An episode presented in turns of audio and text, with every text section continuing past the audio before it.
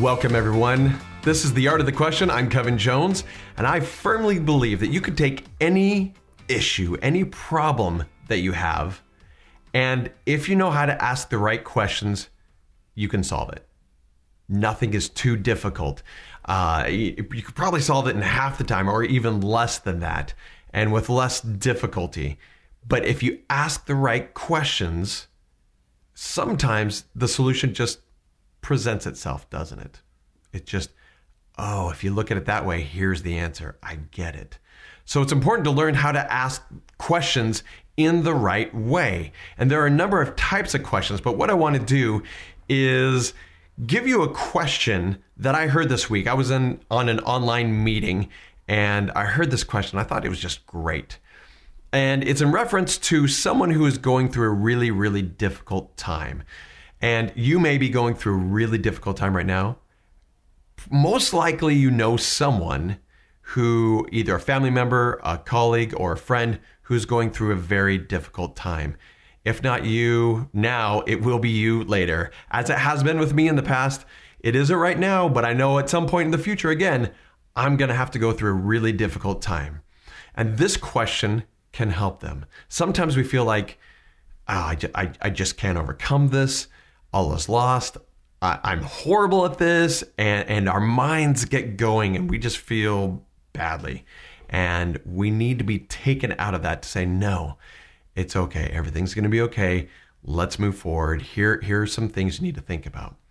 If they can answer this question, I think that they will be brought out of that at least to some degree. And here's the question What do you know for sure that no one can take away? What do you know for sure that no one can take away?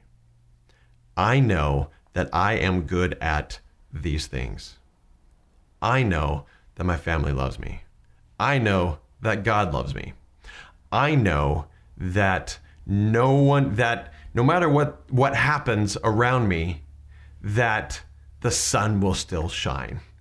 right? Even if it's as basic as that. I know, you know, I, I haven't gone through this. I haven't gone through this exercise yet because I haven't, I, I don't have an issue like that right now. Someday I'm going to have to use this question.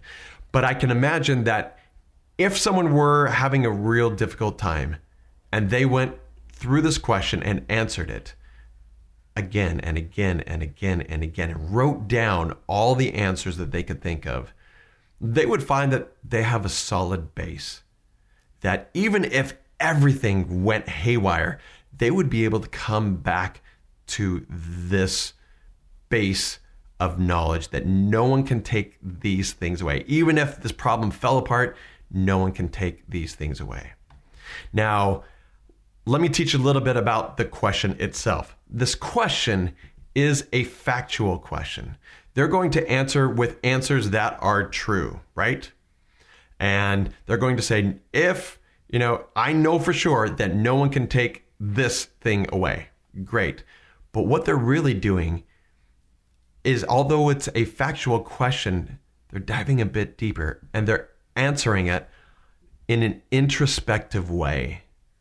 And and anytime you can get uh, someone to answer in an introspective way, they're diving deep. They're thinking about things. They're thinking about their life. They're thinking not only just about their opinions, you know, just giving an opinion is more of an explanatory, but really diving deep into their emotions.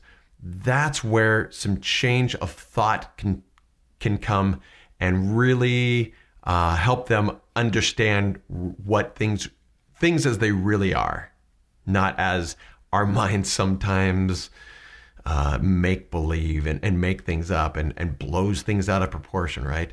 We need to dive in deep when we have these issues, take this factual question and let them answer it introspectively, and it creates a new base.